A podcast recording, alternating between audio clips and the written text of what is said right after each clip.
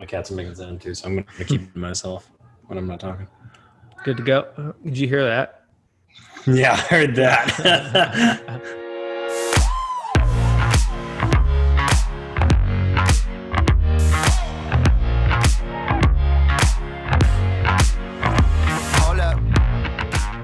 I'm Mike Leffer. And I'm Mike Ravenscroft. Welcome to Extreme Uncertainty, the Not Within These Four Walls episode.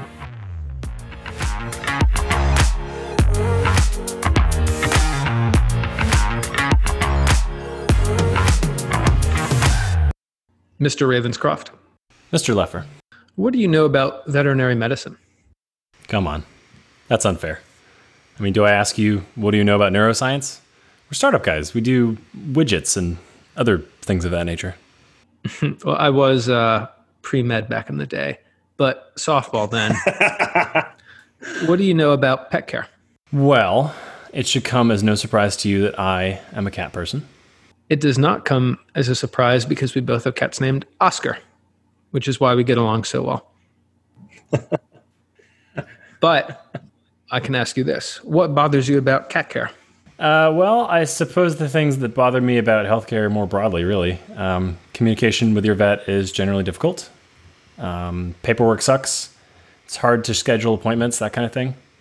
Not to mention in my house, pet care kind of fell off the cliff once we had our kid. It's hard to keep a toddler fed, dressed, and her fingers not stuck in electrical sockets without worrying about, scheduling a vet appointment. Are you aware that veterinarians are facing similar challenges? Minus the toddler, of course. There are around 32,000 veterinary practices in the U.S. alone. Most of these are family-owned and operated and rely heavily on the types of software most families use to run businesses. Think Excel, Word, Google Calendar. Now, when you think about the complexities of the average doctor's office, it's no wonder that most doctors use numerous software packages designed specifically for doctors to help them streamline their operations. Vets, by contrast, have almost been entirely overlooked by the market. They have none of the applications doctors use to make their lives easier. And like most problems within an industry as specialized as veterinary medicine, it takes someone highly familiar with the problem to really understand and envision a solution for it. Are you about to coin the term vetpreneur? Unfortunately, that's already in use by veteran entrepreneurs, but close enough. Our guest today is Mark Olcott, CEO and co-founder of VitusVet. VitusVet helps veterinarians improve connections with their clients and pet parents to increase customer retention, improve health outcomes for the pets, and grow practice revenue. Their SaaS and app-based platforms enable vets to easily communicate with pet parents to reduce their friction in the experience, streamline in-office workflows for veterinary practices, and most recently, improve the payment solutions that are available in the office and at the exam table. Since they launched in 2015, VitusVet has raised a Series A round financing from Nationwide Insurance, and their products are used by pet owners and vets and practices all across the country. Mark tells a phenomenal story today of the company's origins, including how he met his co-founder and business partner, Kalpesh Raval, and how they grew their business out of the challenges Mark saw when he was a practicing veterinarian. Mark also talks about how, in many ways, he was born an entrepreneur, and shares his insights from a career starting businesses, including drop shipping candy bars and Huey's in grade school and finding creative ways to truly solve bothersome problems. Without further ado, this is Mark Olcott, CEO and co-founder of VitusVet. In college, and did you ever think you were going to be an entrepreneur? What was that journey like as well? So I got some good stories there. Yeah. Okay, lifelong entrepreneur. I just recognize that kind of looking back now. I've always been sort of doing this. So yeah, well, so when did you get started? My first entrepreneur story is all back to junior high when my bus stop was this candy store. So I would go there in the morning, buy a bunch of gum and blow pops and whatnot, and take them into school and sell them in homeroom. And then I'd use the profit to buy things that 13-year-old boys are interested in, like buck knives and other cool stuff. So I never really, because that's not, you wouldn't guess that based on my personality. I'm a pretty strong introvert.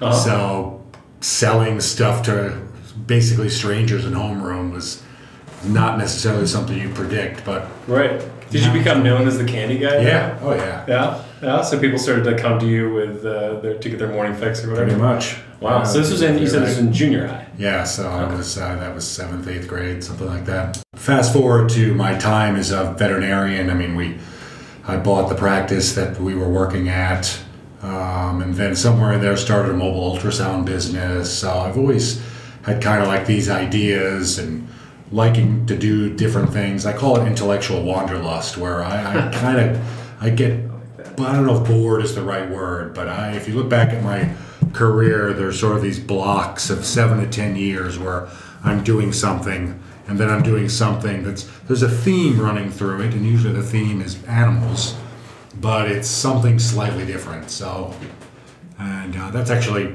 before I started VitusVet, if I look back at my career and I wonder like why, I mean, what is this all about? But it kind of now makes sense that it's all been building to this one experience where my unique career, both in general practice and as an emergency vet, it all kind of makes sense now when you look back. If I had looked back 7 years ago, it would have seemed kind of disjointed, but it makes sense now. Yeah, Mark Olcott, CEO of VitusVet, thank you so much for joining us on the podcast today. We'd love to hear from you all about the mission of VitusVet and why you're doing what you're doing now. Yeah, it's been quite an adventure, I guess. I, like many veterinarians, it's the only thing I've ever wanted to do. I tell people that being a veterinarian is more of a calling than a job. So ever since I was 12 years old, it's all I've ever wanted to do. So I'm originally from upstate New York, went to college in Western New York, stayed in New York to go to vet school at Cornell, and then I moved down to Maryland in the mid-90s. My first job as a vet, I was actually an equine veterinarian. I worked with horses. That's what brought me to the area. Oh, wow. And then after a couple of years of that, I switched to small animal. And under the umbrella of small animal practice, I've been an associate veterinarian. I had a large practice down in Montgomery County, Maryland, in Germantown. Mm-hmm. I then bought that practice with a partner and did that for a while, started the mobile ultrasound business that I was talking about. I always had a real interest in cardiology and the use of ultrasound as a diagnostic modality. Mm-hmm.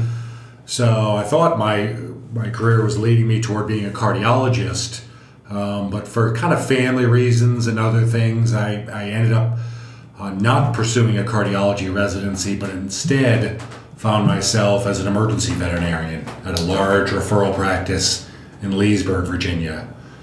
So prior to VitusVet, that was my job for several years, an emergency vet at a large hospital. And I ran into this problem as an emergency vet where, because of the way information is shared in our profession, and by that I mean still primarily via fax, there's a near total lack of after-hours medical record access in our industry, which is a even bigger problem when your patients can't talk to you.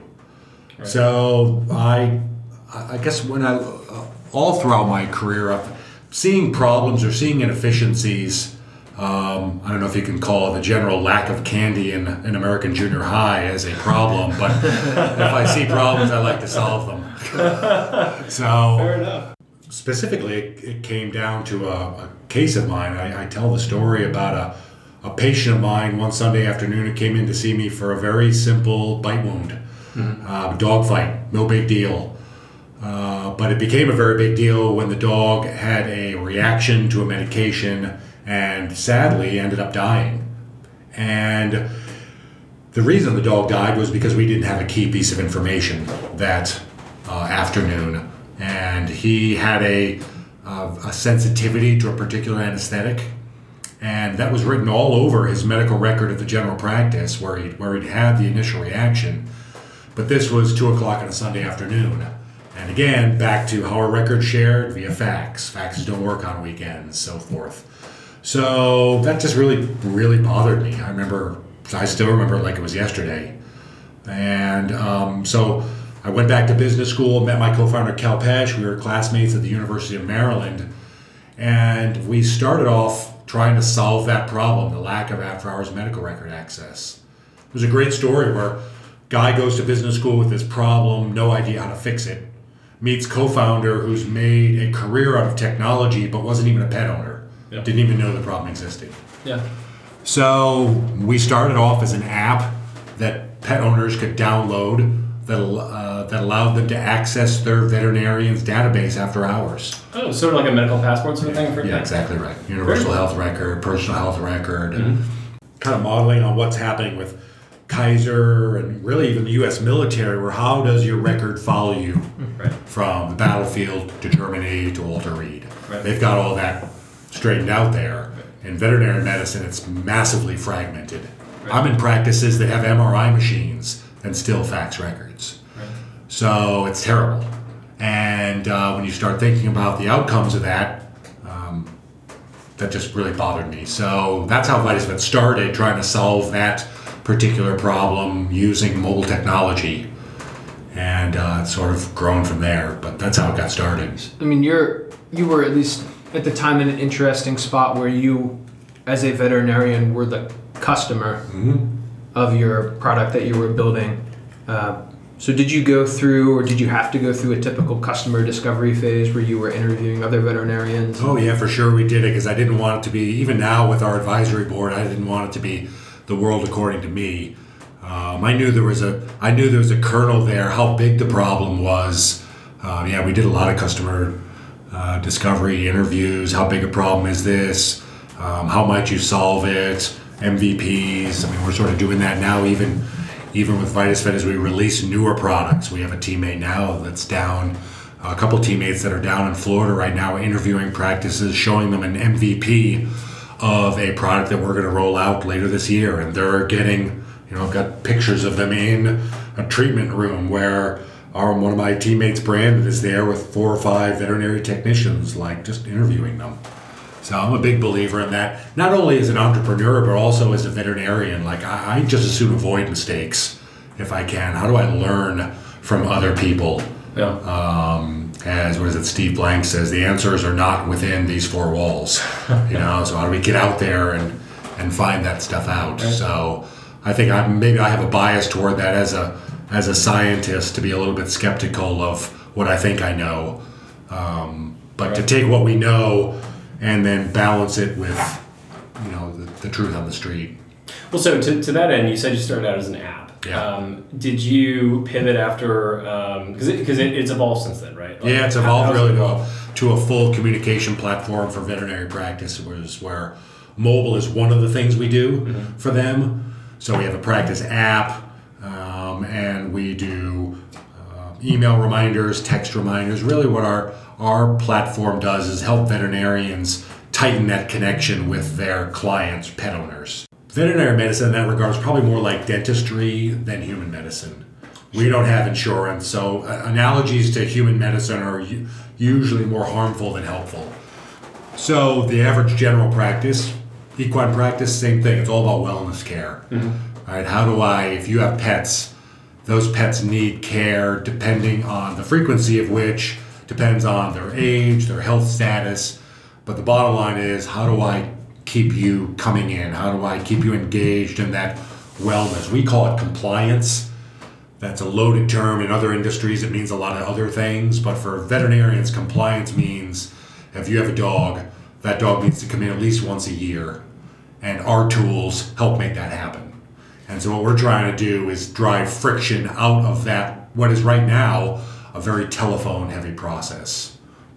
Postcard reminders, and then call us to make an appointment. So we want to make that a lot more digital, a lot easier for the pet owner.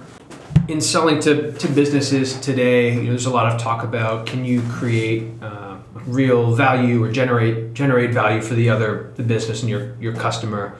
In this case, are you helping the practices generate revenue lift, or how does that work with the reminders? And it's all about revenue lift. Yeah, they'd be out of business without reminders.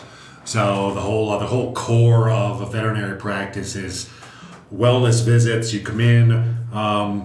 It's an interesting transition in the industry. Over the last 20 years, it's been very much a immunization based. Like your dog, they need their shots, and that a lot of that came out of some disease epidemics. There was a disease called parvovirus that came through the United States in the 70s and 80s and killed millions of dogs.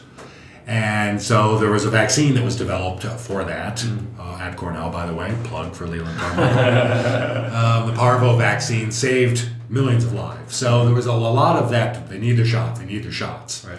Now we're learning that some of these immunizations, they don't necessarily need every year. Some vaccines, you may need more than that. Like, for example, we live in a Lyme endemic area. So it's, but the messaging is more about they need their immunizations, but really what I want is for you to bring your pet in so that we can have a conversation. Are you having any behavioral problems? Let's talk about diet. Let's do a thorough physical exam. He may look okay to you, but I promise you there's probably some things going on, whether it's dental disease, heart murmurs, where if we can identify problems, the number one killer of cats, for example, is kidney disease. And if we can identify that earlier, before you as a cat owner recognize that there's a problem, but if I can have that conversation with you and ask you a couple questions in an exam, we can add years to your cat's life. Sure. So the idea is, I need you to come in. That's the idea. And I know that people are really busy and they're up to here with life. We want to make it real easy for, traditionally, it's the woman of the household who makes the pet care decisions. Mm-hmm. And like my wife, she's real busy. So when I talk, and I just came back from San Diego speaking at a big veterinary conference, and I talked about, the veterinarians or the practice owners, their mental model of who their client is changing dramatically. The way that millennial wants to do business is dramatically different than a boomer or a member of the silent generation. And a lot of the 60-ish plus year old owners of veterinary practices, they haven't got that memo yet. Yeah, how do you see this changing?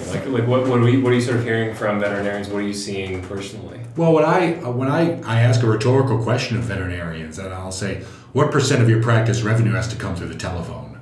Mm-hmm. And the truthful answer is usually it's 99%, and that is a consumer mismatch, where the modern pet owners, not just millennials, but introverts, busy people in general, they don't want to call you on the phone. Right? So the veterinarian's entire business model is still telephone, fax. And when you pull on the thread even more, you start realizing it's still a profession that is very doctor-centered. They talk a good game about how they're client service-oriented. They're really not. If they were really client service-oriented, it would be making an appointment would be much more like an open table experience. Right. Or getting a medication refill really would be like Amazon. Right now, the message is call us, and that might have worked in 2005, but it doesn't work now. So veterinarians have been fortunate in that they've been able to get away with that for decades because there hasn't been that much competition. There's not, that's changed.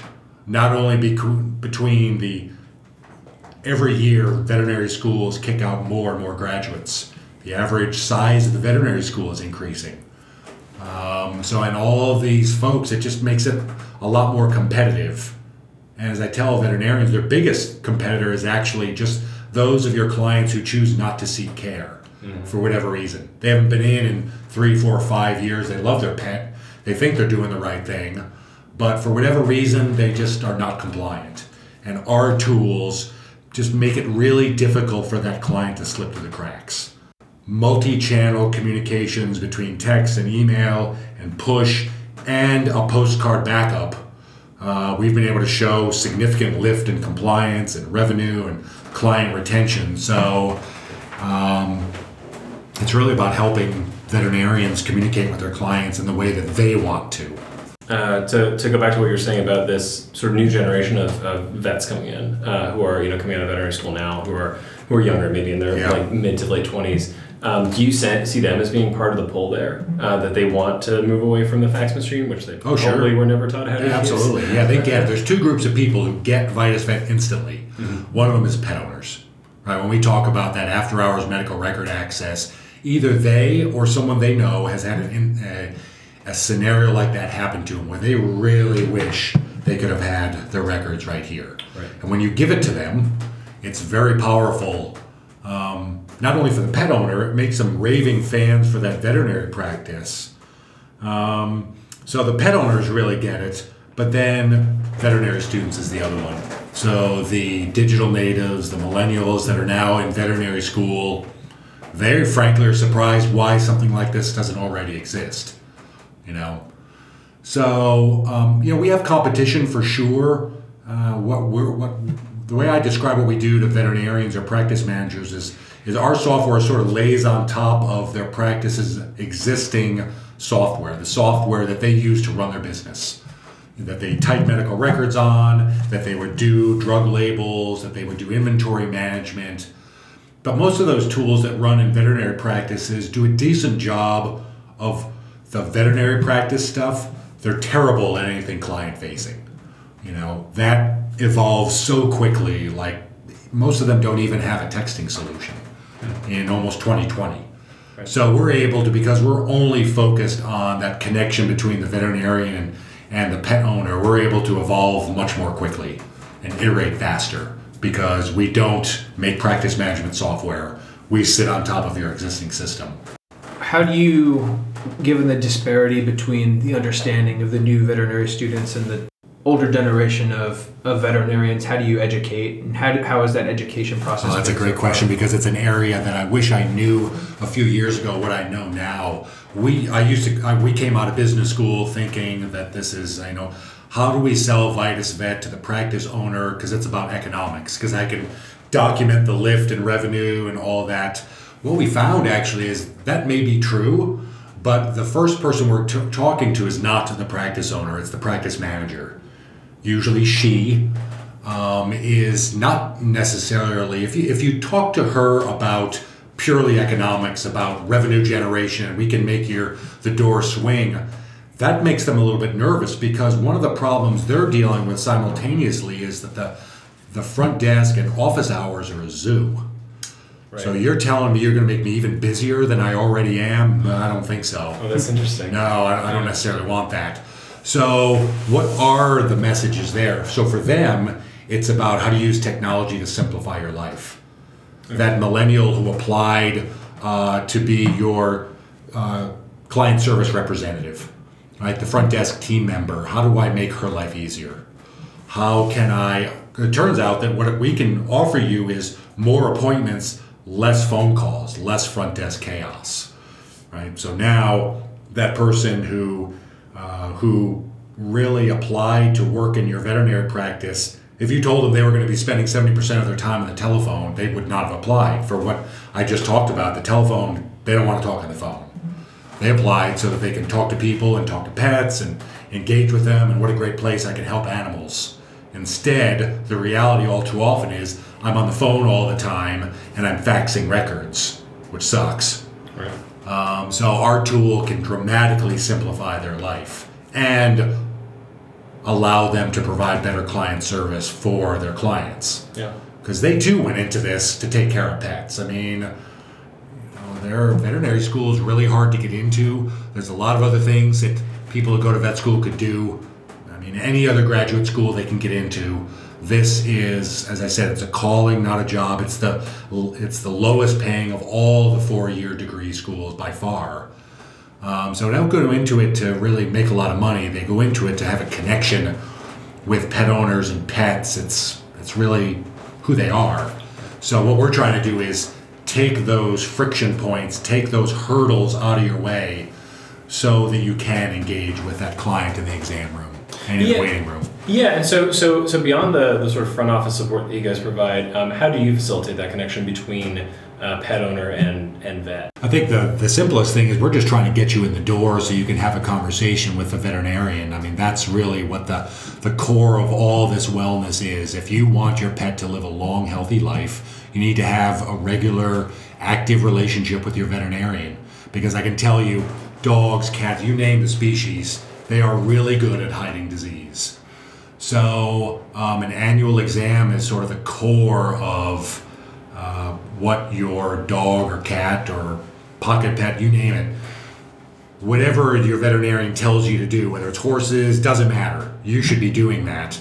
And what we try and do is just make it easier for you to have that conversation, to at least come in and forget about the shots for a second. Let's just have that conversation and have a physical exam. So what we're just trying to do is tear down friction points that keep pet owners out of exam rooms.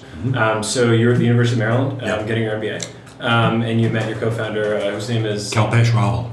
Yeah. So what was that like, and what was the sort of journey from first becoming acquainted to actually wanting to start a business together? Yeah, the great thing about Maryland's MBA program is it's very entrepreneurial focused, and we had at the time they were called action learning projects where members of the team could pitch the class on an idea that they had.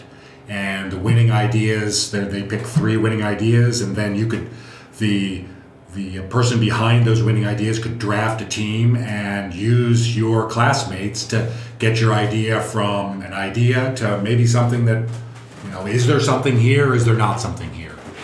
So I was able to pitch Kalpesh on this idea of helping me, and what I think resonated with him was the idea of using technology to solve a problem. So technology with a purpose. That's a great thing that we have going for us now, even from a recruiting standpoint, is that our software literally saves pets' lives. Not everybody can say that about what they do every day.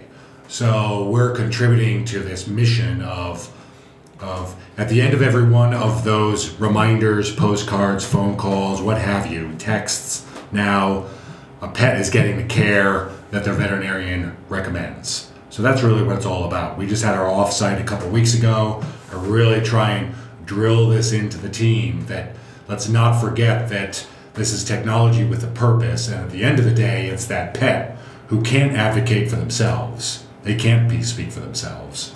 We're doing that for them. So that's really important to who we are. So you worked with Kalpesh in this small group. How did you know he was a good fit? What was that decision process like? Yeah, that's great. We complemented each other really well from a personality standpoint.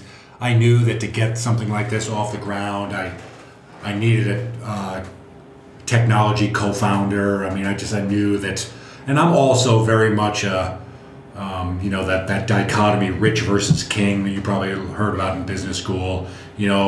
Both of us were not control freaks. I knew that in order for this to get legs, I'd have to bring people on, so I would much rather have 10% of a very big successful company than 100% of nothing. As cliche as that sounds, a lot of people don't really get that. So I knew I had to recruit people on, and it was just a no-brainer that Kalpesh and I we gelled pretty well. Even to this day, we balance each other very, very well.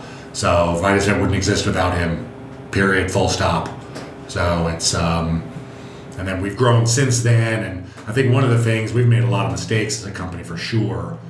And one of the things we've done pretty well is identifying the areas where we are weak and to try and fill those spots on the team as we've grown. Now we're 35 people here, and we've moved into Baltimore and it's fantastic. Yeah. And so, so after post-founding, you and Kalpesh write some code, do some customer discovery. What was that process like from the point where you have, an idea to an MVP to then when you started getting your first customer? Yeah, we had a little bit of an advantage in that I had at that point a 15, 20-year track record as a veterinarian in the area, and I knew a bunch of people between my mobile ultrasound practice, as an emergency vet taking calls from dozens of local veterinarians. So I had a pool of practices and a pretty good idea of who was forward thinking that we could reach out to for this MVP and say, listen, this is what we think. Would you be willing to try this? And so we were able to really take advantage of local veterinary practices and get real feedback right from the start. The way the product started, it started off as an app for pet owners, but really our initial customers were emergency and specialty practices who had a pain point around sharing records every morning with their referring veterinarians. So like in human medicine, specialty and emergency veterinary medicine is a hub and spoke model where that referral practice in Leesburg would have 50 to 100 spoke practices, if you will. They weren't affiliated, they weren't co-owned. They just sent all their cases into the emergency clinic overnight. And then that emergency clinic had the obligation to share the records back to the general practice the next day. So that's actually how VitusVet started. And it was really an interesting learning process. Our initial go-to-market theory was that by working with emergency and specialty practices, they could help us push our software into those general practices. You know, so sort of from a hub out to the spokes. But turned out that not to be the case, that the emergency and specialty practices didn't have the kind of influence that we thought they would. And it sort of reinforced one of our other theories, was that the real power in this whole relationship, not surprisingly, is the consumer, is the pet owner. So that's why we have since tried to make tools to solve problems for pet owners. After Hours Medical Record Access is one of them. We have a great partnership with Nationwide Pet Insurance. Turns out that a big pain point for insured pets, for people who had insurance policies, was filing claims, right? Very fax heavy, kind of cumbersome process. We built a process into our app that allows Nationwide policy, they call them members, right. So Nationwide Pet Insurance members to file a claim in 30 seconds with their smartphone. So we're really all about, if we can solve pain points for pet owners, that will inure to the veterinarian's benefit. So the more compelling that tool is to me, the better that channel is. And now I can, from a veterinarian standpoint, I can send reminder messages through the app. I can do a lot of different things, but the key, our viewpoint is, it's all about creating a tool for the pet owner that resonates with them. You've got, the app has thousands and thousands of 5-star reviews on the App Store. So obviously you've generated a ton of value. Have you found a way to systematize the process of getting those pet parents to push it on the practices? What we found is that you'd like to think that veterinarians would be responsive to pet owners. It hasn't really necessarily gotten to the point where a pet owner that says, wow, this app is really cool, you guys should check it out. You know, they're not necessarily to that point yet, or at least not at scale. What we found is that we can use, our sales team can use that and say, hey, doctor, or, you know, madam practice manager, Mr. Practice Manager, we've got 75 of your clients using our app for downloading claims, and it does a couple of other really cool things. Can I get 10 minutes of your time to talk about that? That piques their curiosity enough to at least get a demo. Mm-hmm. And once we get a demo, we've got them. Yep. Our big thing is just visibility, because a lot of these highly fragmented SMB businesses, veterinarians aren't the only one, restaurant industry, spas, you name it, there's a lot of other verticals, optometrists, dentists, they just have their head down and they want to provide medical care. And part of my message when I speak to groups like this is technology moves real fast. So they need to get right with technology. Like telemedicine right now is a big thing that's being talked about in our industry. And while we have this concept of a real-time video consult with my veterinarian, that's still several years away. What every practice should be doing now is enabling texting and picture sharing to their clients. That's still, you know, hardly any practices are able to do that, which is kind of stunning given that, you know, texting, the success and popularity of texting is not really a newsflash. You know, I mean, how many multi-billion dollar companies are there in the world right now that are merely evidence to the fact that human beings like to text and share pictures?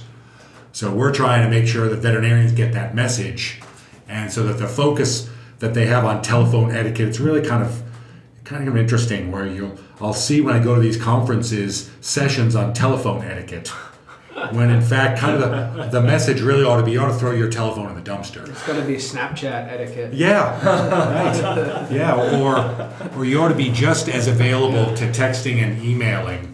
You know, for a practice that says they're client service oriented, but then you send them an email and you get a bounce back that says, we try and respond to these within 48 hours.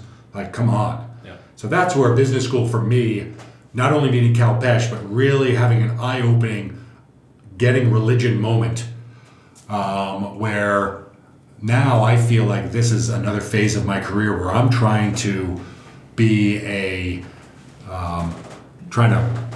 share the message to my colleagues that you don't have 10 years to figure this out. So not only what's happening with increasing veterinary graduates coming into the areas, making it more competitive, but companies like Chewy, companies like Walmart are coming after specifically veterinary pharmacy revenue and veterinary exam revenue in a way that our industry's never faced. We've never had really well-run companies like those in our rearview mirror. For example, the often the number two source of revenue in a general practice and the number one source of profit over the last 15 or so years has been pharmacy. Right? So a big difference between a veterinary practice and a physician practice or a dentist practice is veterinarians still generate a lot of revenue from an in-house pharmacy. Oh, that's interesting. So now you have Chewy coming after that very aggressively, and they're a very well-run business. Like, so as I am out talking to veterinarians, the message is you've got to make it simpler to do business with you. If your message is, here's your 6-month supply of heartworm preventive, call us when you need more, that's a fail. That is a massive fail. Yeah. And do you think generally that vets are aware of that? That kind of incursion is starting, or is it only the younger? I don't think they are. Really? Yeah, or I think that they're going to get the message too late. Mm. Yeah. You know, I mean, companies. It's not just Chewy. I mean, any other online pharmacies in general have seen the revenue opportunity that's there, and they're trying to go after it. I don't blame them, and I'm not sure that veterinarians will wake up in time to really. To preserve that as a revenue stream, and maybe they shouldn't be. You know, I mean, I'm a believer in the market. I think that there's a way to preserve that where maybe the ideal is that you have as a veterinarian, I can give you a few months as a starter supply, but I recognize that either, you know, we have an online pharmacy at the level of the practice, or you can find it better online. But we're sort of in that process where veterinarians are still are realizing that there is 100% price transparency. Like if you're going to charge me $70 for a 6-month supply of heartworm preventative, and literally in the exam room, that client can price check that. And if it's $45 somewhere else, well, now, doctor, you've ripped me off. So screw you. I'm not coming back. You know, that's kind of the way the next generation thinks. And right. They don't care. I mean, I get it. I was a practice owner. I know that shelf space. I know the cost of the facility. I know all that. Doesn't matter. That's a commodity, and commodities are purchased based on price, and that's a battle that they likely can't win. Right. So that's kind of part of the message, that the days of being able to mark that up 100, 200% are over. Right. You can make some money there, but you have to make it a couple dollars at a time at scale. And then if you're going to do that, you have to answer the question as well, that pet owner wants that drug delivered to their house. Can you solve that problem? There are some solutions. There are online pharmacies in veterinary medicine that are out there to help veterinarians compete. But if their message is, you know, call us and we'll sell it to you out of our supply in the back, that doesn't scale. That's not a good place to be. I gotta jump in and ask about something kind of off topic. I'm an MBA. You're an MBA. Other Mike's about to be an MBA. Right. How important is an MBA to entrepreneurship? Would love to hear your thoughts on that. I think if the program has it as a focus and they really walk the talk, it can be tremendously valuable. This company wouldn't exist without that EMBA program. Mm-hmm.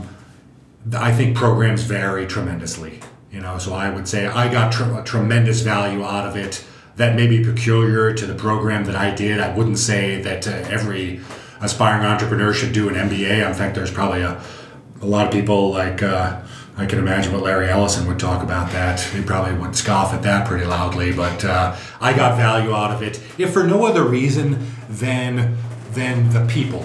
Like I met my co-founder. That's a pretty big takeaway. The community of alumni that you can plug into, that's very, very valuable. Mm-hmm. So I would say on balance it is for those two reasons alone, even if you don't learn anything in school about it. Right. So I think there's tremendous value to it. We've been able to engage. There's members of our advisory board, formal and informal, that I still talk to. You know, and we graduated 6.5 years ago. So I can always reach out, and it's great having a relationships with really smart people to be able to whiteboard stuff with. Sure. Well, to follow up on that question, what have you learned since the MBA? Since launching the business that you didn't learn at business school. Like, what are some of the lessons from the street, I guess, of being an entrepreneur? Yeah, it's really hard. It's really hard. It's fascinating, and it's like a puzzle. It's embarrassing. Like, if I go back and look at our first decks from business school and whatnot, like, it's almost laughably bad. Bad in that that's what we thought. It turned out not to be true. That's part of the process. So what we're doing now is dramatically different on the one hand from what we started off doing. On the other hand, we're still a mobile-oriented company that's using technology to improve the connection between pet owners and veterinarians. That's the same. Right. So that's a thread that continues to go through that. Now, as we continue on from software tools for veterinary practices, we think there's an opportunity in payments as well, and doing merchant card processing and helping veterinarians take some of that data and combine it with the data that we have from their practice management software system, and just using it to create insights, using it to create like segment of one marketing, right? So I know a lot about you as a pet owner, and VitusVet can be a partner to veterinary practices where would you like to be able to reach out and talk to all owners of 9-year-old boxers who have purchased a joint supplement? I can have a pretty interesting conversation with those 743 of your clients to educate them. Not about pushing coupons to them, but just to educate to them. Like, here's some interesting, happy birthday. You know, Brody just turned 9 years old. Here's 3 things you ought to know as the owner of a 9-year-old boxer. Things that a veterinarian would really not be able to do right in their own practice. But we can do that, because now not only do I have the information about your pool of 9-year-old boxers, but what else do we know about them? So that taking data and creating insights that only a company that sits on top of hundreds or thousands of practices can do. That's really, really interesting. So we've talked a lot about sort of, you know, the start of your journey, the pulling together of the early team, the customer discovery. I'm curious, what your sort of, I guess, period in the desert was, you know, where you're sort of trying to figure out product market fit and you're trying to get to your first customer. Maybe it's that first capital raise, but I'm just curious, given, where you are now and where you started, what do you think was the toughest part of that entire journey? Probably the realizing that when we started the company, the whole idea of sharing records between veterinarians was going to be a core piece of this, to now realize we don't even do that anymore. Like, the whole thing that we started the company on, we pivoted away from, we don't provide that service to emergency practices and specialists anymore. So that period where we realized that they just weren't the influencers that we thought they were, and that we really just needed to double down on that connection between veterinarian and pet owner. Now, we have specialists and emergency practices that use our software, but they use it to engage pet owners, not to share information back and forth. Right. So that was pretty tough, finally realizing that wasn't happening. How long did it take? That process longer than it should have. Yeah, probably... Geez, various experiments, probably a year or so. Yep. Yeah, just finally realizing that, like that book, right? They're just not all that into you. So just realizing that, it's a solution or a solution or a problem in search of a problem. Yeah. Solution in search of a problem, or, they think it's a big pain point, but they're not willing to pay for it. Mm-hmm. Right. That's the other thing too, really eye-opening. A conversation we had with one of our advisory board members, JV, this was a couple of years ago now, and You know, he works in another vertical of small and medium-sized businesses, the restaurant industry, and it was really eye-opening to realize that in any of those type of businesses, they don't have the profit margin to afford $10,000 a month software licenses. They just They don't have it. Right. So, but if you want to make interesting software, you can't really make interesting software for an industry the size of veterinarians, where there's 30,000 veterinary practices. There's probably 30,000 restaurants in New York City alone. So we have to evolve, and how do you find other sources of revenue, whether it's postcard revenue, or how do you find additional revenue streams so that you can continue to provide awesome software to veterinarians? But even though you may be able to show them a P&L statement that says, I have to charge you $4,000 a month for this software, they don't care either. You know, that's nice. They don't have $4,000 a month, so what else you got? Right. You know, so just trying to solve that problem has been, as I said, a puzzle. We've got it figured out. We've had it figured out for, you know, probably the last, I'd say 6 to 12 months. Now we're really just trying to take what we've learned and scale it and add in additional revenue streams. But the core offering of what we sell to veterinarians, what we charge them for, that's really clear right now. Now it's just a matter of having more of those conversations, you know, and that's marketing. At what point did you start thinking about the culture of the company? You know, you've talked a lot about the mission. You've talked about how you are mission driven, and it sounds like you're recruiting people who share that. How would you describe the culture at VitusVet, and what do you think about when you're actually building that? Like, how much do you think about the culture actively versus it's something that's just sort of an iterative process? I'm just curious what your we built it in from day one. That's something that the culture of the company, our core values that we use, that we're constantly taking out and iterating as a team. We talk about it a lot at the offsite, but just a very, trying to be a flat organization that's collaborative is such a cliche, but we really, really try and take out silos. Like our software helps veterinarians remove silos. So how do we, especially as we grow, how do we have about two-thirds of our teams here in Baltimore? We have a significant number of team members that are in Florida and Colorado, all over the country.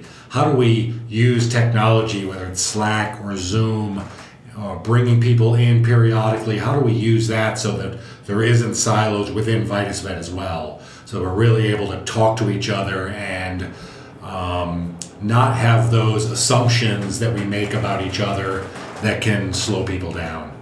So we've been very intentional about that really from day one, about hiring people who are pet lovers, who really see the connection between this code that I'm writing is saving lives. Those are the sort of people that we want to talk to, that we want to be working with, or the folks that are talking to veterinarians that are on the sales team or the marketing team or the quality assurance and support team. Really, at the end of the day, it's not about support and quality assurance. It's how do we use that in furtherance of our goal to help pets live happier, healthier, longer lives. Because really, when you really come down to it, we're really in the business of unconditional love. It's really what pets are. So to the extent that we can foster that, I mean, we're technology. One of our professors, you'd be lucky if you got the opportunity to have Joe Bailey as a professor at Maryland. He's fantastic. Yes, fantastic. And he always talked about, we talk about information technology, forget the technology. It's about information. Right? How do we use this information, turn data into insights for the betterment of pets' health is really kind of what we're all about. And if that resonates, we'd love to talk to you. Extremely well said. I'd love to sort of follow up on what you said, because it sounds like you've had a lot of experience hiring and expanding the team. And I'm in this position now where I'm in a hiring manager position for my company and firm and for other companies we work with. Have you had any horror stories and lessons learned throughout that process as you expanded your team? And you don't have to mention any names, but yeah, sure. I'd love to hear. I think one of the things we need to be better at, we need to walk the talk, is to use data. Yeah. right? I mean, that is pretty eye-opening about how bad human beings are at interviewing. And there's some techniques and whatnot that you can do, but we really want to do better at using things like personality testing, DISC testing, those sorts of things for two reasons. One, to make sure that the person that is hiring for a sales job has the sort of tools or personality to succeed at a sales job.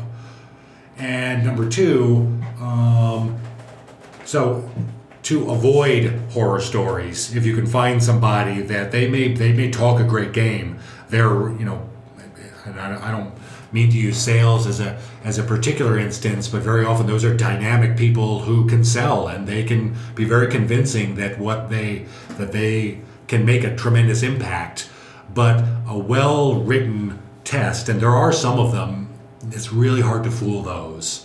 So we'd like to use those a little bit better, not only as a screening tool, but then primarily as a management tool. Is once you do join the team, I know there are some potential potholes here that we want to, in full transparency with that new team member, we want to be able to manage around. Sure. Like, for example, if you have if you're a learner, how do I feed that need?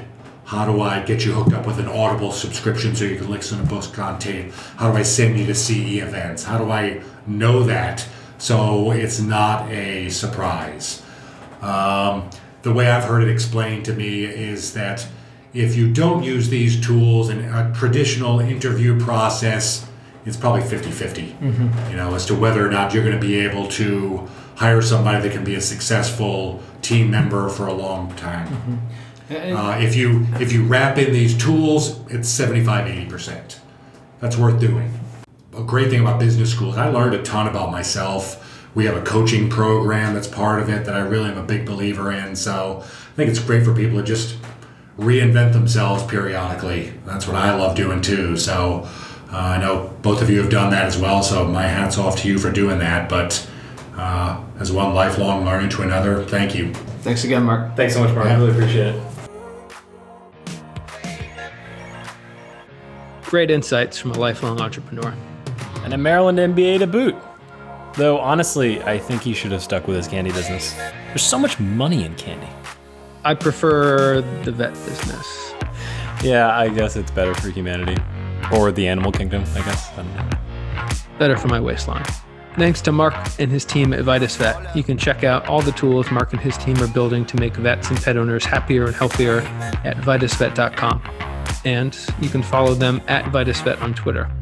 As a bonus, there's a lot of cute pictures of kittens and puppies on their website. Highly recommend. Our episode today was edited by our in-house beat junkie, Mike Ravenscroft. Our music is by Reactor Productions, and our logo is by Priya Arunachalam. As always, embrace the uncertainty. Thanks for listening.